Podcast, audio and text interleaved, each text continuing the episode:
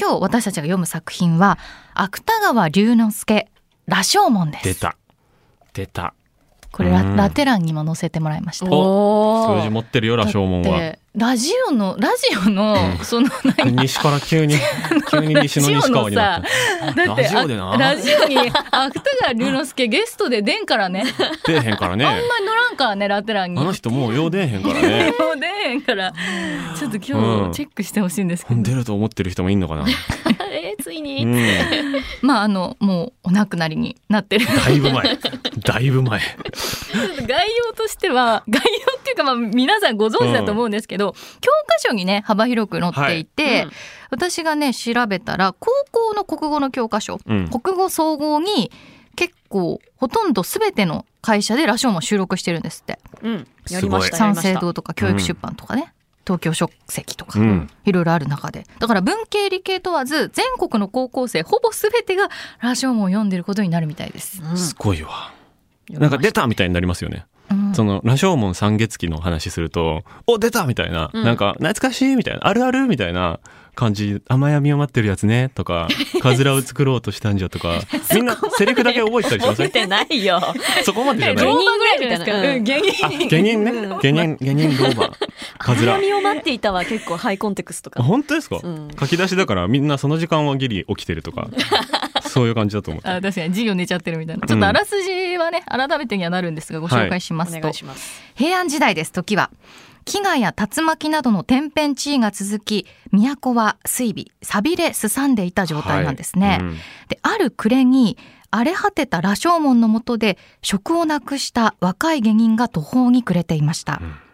いっそこのまま盗賊になろうかと思い詰めるけれどもどうしても勇気が出ない。うん楼閣の上へ上がってみると身寄りのない遺体がいくつも捨てられていた。ん。明かりが灯っている方を見ると老婆が若い女の遺体から髪を引き抜いているのである。うん。こっからホラーです。怖い話モード。老婆のその行為に激しい怒りを燃やした下人は刀を抜き老婆に襲いかかった。うん老婆は抜いた紙でカツラを作って売ろうとしていたっていうことで、うん。自分の行いを説明し出すんですよね、かずらにしようと思うたのじゃですからね。ですからね。伝わるよねこれでね。みんな真似してたよこれ。改めて読んでみてやっぱめちゃくちゃ分かりやすいな、うん。テーマがって思ったんですよ。うん。優しい。だから当時はおどろおどろしくて高校生とか学生の時読んだ時はうん。怖いねって話したけど、うん。今読むとやっぱり学生が読むのに高校生が読むのにすごいいい作品、ちょうどいい。やっぱ教科書作る人すごいわ。インパクティうん。インパクトすごいインパクティだからまずは、うん。うん。うん。そんな言葉あるんだそねれとテーマの分かりやすさだから、しやっぱギュッと短いし、うん。やっぱ心の変化がパンパンパンってこう結構すぐ動いていくので、うんなんか純文学ってこれだよって教えるものとしてやっぱコンパクトさ？コンパクティ、コンパクティ。インパクティコンパクティインパクティコンパクティっていう、まあ、お笑いコンビそうですけど そのうわこれを上回るものはなかなか出てこないよなっていう凝縮感ですよね。短い。うん素晴らしい。これは教科書に載り続けるでしょうん。うしばらくは。でしょう。うん。うんしかもこうテーマがね私は、まあ、いつも問いをこう見出すっていうか掘り起こすんですけど、はい。やっぱ悪とは何かっていう問いがずっと響いてるじゃないですか。うん。で私なんかね改めて読み直した時にやっぱ下人の悪さ悪さ。って通俗的であるがゆえにより悪質だなって思ったんですよ。みんなそうだから。うん。そうそうそう。うん。だからいわゆるなんか極悪人じゃなくって下人ってすっごいフラフラしてるじゃないですか。うん。はい。あの老婆を見てこう見下したり、うん。あるいはなんかちょっとこう恐怖を恐怖したりでも一方でちょっとマウント取ってみたりうん。みたいな感じで、そのコロコロ変わる感じで最終的に彼は悪を選んでいくわけだけどもそのなんか底が抜けてる感がうん改めて凄まじいなって思いましたね。うんどうでした下人の印象共感部分ありません下人にね。気持ちわかるなというか、うんうんうんその自分がいろんな立場を取っちゃうところとかんやっぱり芥川ってそのこれって芥川が書いてた時の時代じゃないじゃないですかはい。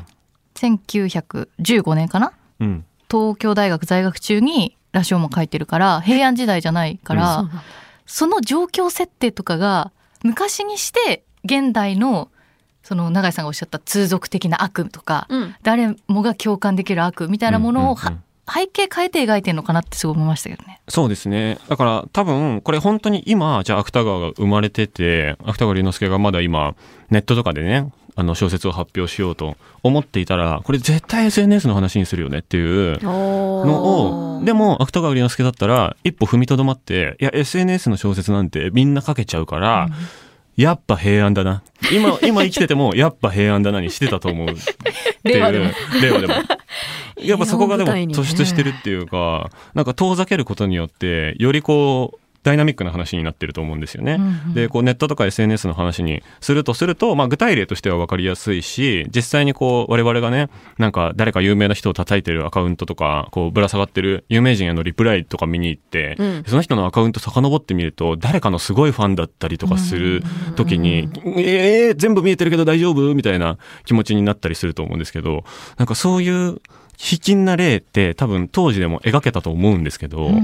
当時明治バージョンだったらこうみたいな具体例って多分あったと思うんですけど、うんこれを平安にすることによって、まあ、ある種こう何でもありの生死の境目をこうギリギリで生きてる世界うん。にすることによってやっぱ切迫度増してるしこう老婆の表情の描写とかは僕すごい好きなんですけど血生臭くなってちゃんと陰影が生まれてるっていううん。ところがとてつもなくうん芥川だねさすがだねって思いますね。確かに自分もなんか追い詰められてる気持ちになりますよね。うん、ドキドキするし、ちゃんと。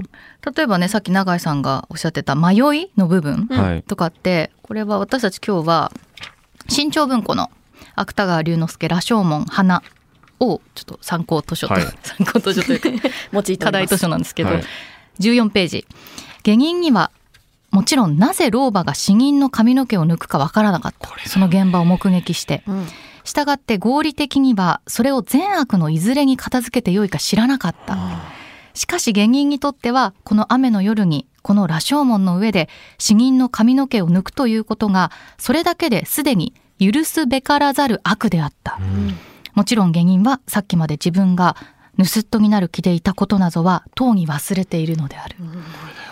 ずるさも出てるし。このね自己例外化ですよね。身勝手さというか。でしかもなんでかっていうことを、この後にね、より老婆が、まあ割といろいろね、自己弁護というか弁解をしてくる中で、老婆の老婆なりの醜さっていうのも見えてくるんですけど、それを知る前から、なんか悪いことしてるっていうのでもう怒ってる。うんっていうのも、かなりこう身勝手な義教心というか正義感というか、はいまあ、なんて言うんだろあんた誰という、う。うん、義憤みたいなね。事情分かってないのに義憤持ってるみたいな。ところが、だいぶ先走ってんなと思いつつ、でも自分がそこにいたら同じこと思うかもなとかも思いますよね。うーんうん。ここの心の中身が全部説明されてるのに、めっちゃ言葉で説明しちゃうじゃんって思わないのが不思議ですよね。それね私も悩んでてっていうか悩思って、はいあの下人ってこれねその後にあのまあこう己どこへ行くって言ってその老婆にこう絡むわけですよね。で掴み合ってしかし勝敗は初めから分かっている。って、まあ、当然下人の方が強いわけですよね。はい。で老婆の腕を掴んで無理にそこへねじ倒したちょうど鳥の足のような骨と皮ばかりの腕であると15ページに差し掛かってますが、はい。で何をしていた？いえ言わぬとこれだぞよとか言ってうん。もうか可逆性の快楽にもう浸浸っっちゃってるね、うん。浸っちゃっていてでもう満足げになってるわけですよね、うん人を裁くっていうことの特権性をもう味わいまくってるんですけど、うんでもねこれコロッと変わる？じゃないですか。はい。でなんかそその時はすごい悪だこいつは悪だとか思ってるのに、うん。その後にそのおばおおばあちゃん老婆ね。急になんか親親近的な。おばあちゃんがね、その、あの、カツラ、カツラにしようと思ったのじゃって言ったら、はあ、こいつなんか平凡じゃんみたいに失望するみたいなね。これ、下人は老婆の答えが存外平凡なのに失望したっていう。期待してたんだえ失望する立場か？ねねえ悪さ期待してたんだっていう。そうなのよ。そうか、今、永井さんの、カズラにしようと思ったのじゃの読み方結構意外でした、僕。嘘なんでなんで？もっと、カズラにしようと思ったのじゃ。あ結構ひねくれてますねぐらいの感じでしたうんなんかあ、なんかこう、わ悪そうな感じ？もっむしろと。、ふんって感じでした。でもね、カラスの鳴くような声が喘ぎ喘ぎ、下人の耳へ伝わってきた。あ、そうか。これをでも、どう音として表現するかっていうのは分かれて面白いですね。こうその後繰り返すじゃないですかこの髪を抜いてなうん。この髪を抜いてな確かに。かずらにしようと思ったのじゃ。ああそっちの方がいいか。私煮ってさ焼いてさ食ってさ。ああんた方どこさね。死ぬほどやったやつね小学校歌だけどね、うん。みたいにこうフラフラするんですよね。でその後もまたなんか今度は彼は悪さって方に転じていくわけだけども、すっごい感情はコロコロ変わるのにあのね試作的なこと？思考がね一切出てこないの芸人に。うんいやそうなんですよね。ああだから不気味なんだあのねその感情は出てくるのにね。客観描写なんですよ。なんか基本、私これねあこんなに筆者がうん。なんか描写してる形式なんだっていうのを読み直して驚いたんだけど、うん。芸人はこうだった。こうだったとは言うんだけど芸人が何を考えたかとか、うん。これはこうだから悪とか、うん。そういうなんていうの理性的というか、うん。試作的な思弁的な部分がね、うん。一切書かれてない。っなんかロジックみたいなのあんまないですよね。ないないないないうん。うん。ていうのを見るとなんかそうそこで言うと僕がすごい好きなのはやっぱりラストでラストがまさかの老婆目線っていう。そうなのよ。え老婆目線終わりか。そうだったか。そういえばそうだったかって久しぶりに読んで思い出したんですけど。カメラがね老婆の方そうに来るのカメラがね老婆の肩越しなんですよ最後。うんあそういうことですね。そう、えーしばらく死んだように倒れていた老婆が死骸の中からその裸の体を起こしたのは裸ですねここでもうね、えーそれから間もなくのことである。老婆はつぶやくようなうめくような声を立てながらまだ燃えている火の光を頼りにはしごの口まで張っていった。ここもう老婆しかいないですからね、うん。えーそうしてそこから短い白髪を逆さまにして門の下を覗き込んだ。外にはただ黒とうとうたる夜があるばかりである。下人の行方は誰も知らない。ここできますよね。えちゃんと声出してください。老婆じゃないんだから。そう。おばあちゃん。これ最後の一行かっこいいやばいですよね。でもう3回ぐらい読みましたこれも。ういやいいよね。これそっか。確かに下人って最初から視点人物のようでいて、うんうん。下人って犯人 A みたいな感じだもんね、っうん。て思って。っていうのは最初雨闇を待っていたで始まるんだけど、え2ページ目ですね。実質2ページ目の9ページで、うん作者はさっき下人が雨闇を待っていたと書いた。しかし下人は雨が止んでも格別どうしようという当てはない。うん。っていう。そう見えるけど実は違うんだよね。みたいな。なんか嘘ルポルタージュみたいな。なんかルポルタージュのつかみみたいな。でもまあ実はそうじゃないんだけどさみたいな。これもうまいですね。れ正直じゃないですみたいなこともやってて。芸人の心中ってこれ下手したらもう老婆が想像しただけなんじゃないのみたいな。ような気もするしなんか犯人？めちゃめちゃ犯人ですね芸人ってなんか。はあ。だからなんていうのかなそこある意味すごいどんでん返しのかっこいいラストみたいな感じがして。うんうん。確かうにだからわめっちゃ老婆が見送って終わったっていう。なんかこのコナンのさなんか犯人みたいなそうそうそう黒ずくめのの。黒い影みたいな顔がない感じですよね。顔がない。でニキビだけがすごい描かれるけどね。だからちょっとなんか年齢がね若いんだなみたいうな、ん、でこれはこの作品全体の特徴で、まあ、ほぼ固有名詞ゼロですよね。うん。でその属性でしか書いてないっていうところがやっぱり面白くて、えーこの男の他にも雨闇をする一目傘やもみえ星がもう23人はありそうなものである。これ冒頭なんですけど一目傘をかぶった人とかもみえ星をかぶった男がとかじゃなくてなんかこうキャラのなんかイメージというかアイコンで書いてるというか、うんうん。みたいなところがあるに一方でやっぱ老婆だけ表情がものすごく克明に書かれてるんですよね。老婆の顔がねその鳥とか猿とか言って比喩でものすごくあのえぐい表現がされるんですけどまぶたの赤くなった肉食鳥のような鋭い目で見たのである、うん。それからシワでほとんど鼻と一つになった唇を何か物でも噛んでいるように動かした。これ15ページですけど。しかし下人の顔ってあんまり描かれてないよね。うん。みたいなところもあってねなんかねテクニカルだな。そうなんですよ。削ったのこれ後でとかね。ドキドキしながら読みましたね。やっぱりなんかその芥川ってめちゃくちゃ短編書くのうまいじゃないです短か。編の人ですよね。でもう本当に普遍的なものとか現代ものを書くためにうん。異常な状況設定にして、うん。テーマがめちゃくちゃ明確でも描き方が巧妙すぎて、うん。膨らみがなくなっちゃうっていうことを本人はなんか晩年悩み出すんですけど、ど。これ久しぶりに読んで改めてその異常な状況設定とか、はしょり方、うん。すごいスマートな短編にこれをまとめるのってこの異常な設定があったからだなって思ったんですけど、うん。まあ、冒頭にね永井さんがこれ悪を描いてるじゃないですか、うん。悪に染まっていくっていうか悪に心を傾倒するその様とか移り変わりを描いてる作品だと思うんですけど、うん。なんかこの中で描かれてるのは悪で最終的に悪に染まっていくけど、私これがもし他の感情だったらうんうんどうだろうって考えたんですよ、うん。今回読んで。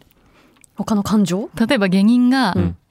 ああもうなんか起業するか悩んでるみたあいな。あ虚栄心みたいな。起業？するかすごい悩んでてうん。芸人と起業いやちょっねとうまくいかないかもしんないなみたいな、うん。逃げ切らないなみたいな。投資とか、はいはい。はいで家買うとか。2回行ったら、うん。もうバリバリの経営者うん。がいたんですよ。面白いそれ。でもうその目の当たりにしたんですよ。経営者の迫力とか、苦悩とか、それだけ苦しいんだ。でそれを見て決心して、うん。あの自分には無理だって捉捉えずに、うん。経営者としての道を歩き出す。芸人の行方は誰も知らない。そういうこと？えでスーツ剥がされたすごい経営者が頭。時計時計とか取られるんでしょ そのねそっちのローマの方の道に行くのか、それがねあのうまくいくのか分かんないじゃないですか、うんうん。まあだから悪も結局どっち芸人が最後どうなるか分かんないって描かれてるところがすごいあの短編の名手だなって思いましたね。もう。結論は出してないですもんね。その中村凛ですっていうところでスパーンって終わってるからもう危ないこっち危ない橋から落ちるっていう感じで終わりますもんねこっちはね。うんうん。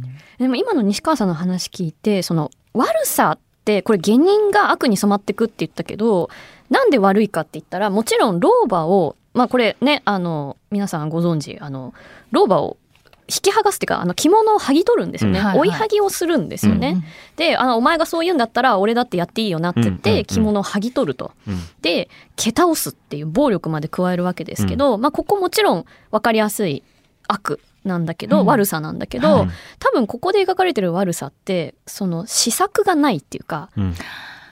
その不安定さというか目の前にただただ従属しているけれども全て判断を外部に委ねてるのに、うん。本人の中では多分主体的だと思ってるんですよね。俺はこれ、うん。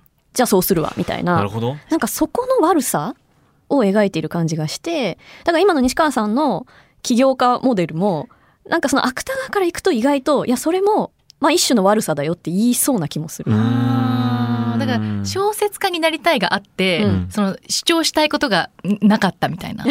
その無作さですよね。はあそう読めるのか。で悪の内容なかったみたいな、はい。でもすんごい悩んでたわけですよね。うんうん確かにだだからうわあでもそうかなるほど。確かに悪っていうほどの悪なのかちょっとピンとこないってやっぱそういうところなのかな。なんか、うんだから道徳的な悪さっていうよりまあ、うん。なんか不安定さって言った方がいいのかな。確かにここで盗人というかその追いはぎをしてね老婆の着物を奪ったところで、別にそこから何かねすごい食べていけるとかでもないですもんね別にね。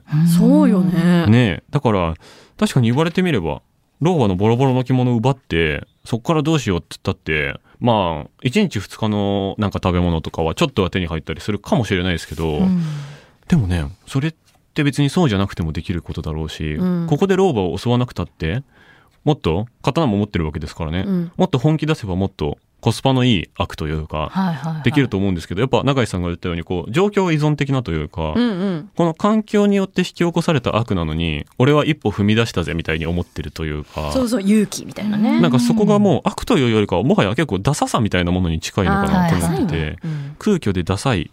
で悪悪ってなんか幅広いよねみたいな。うん。志の、まあ、高い悪みたいなものもあれば本当にしょぼい悪なのに自分は実際以上に悪だと思ってる悪もあるよねみたいなほらダサいでしょみたいな。なんかそんな風にさえ思えてきちゃいますね、確かに中身が全然なかったですね。うん。そうなんですようね、ん。いけちゃうみたいな時に行っちゃえみたいなね。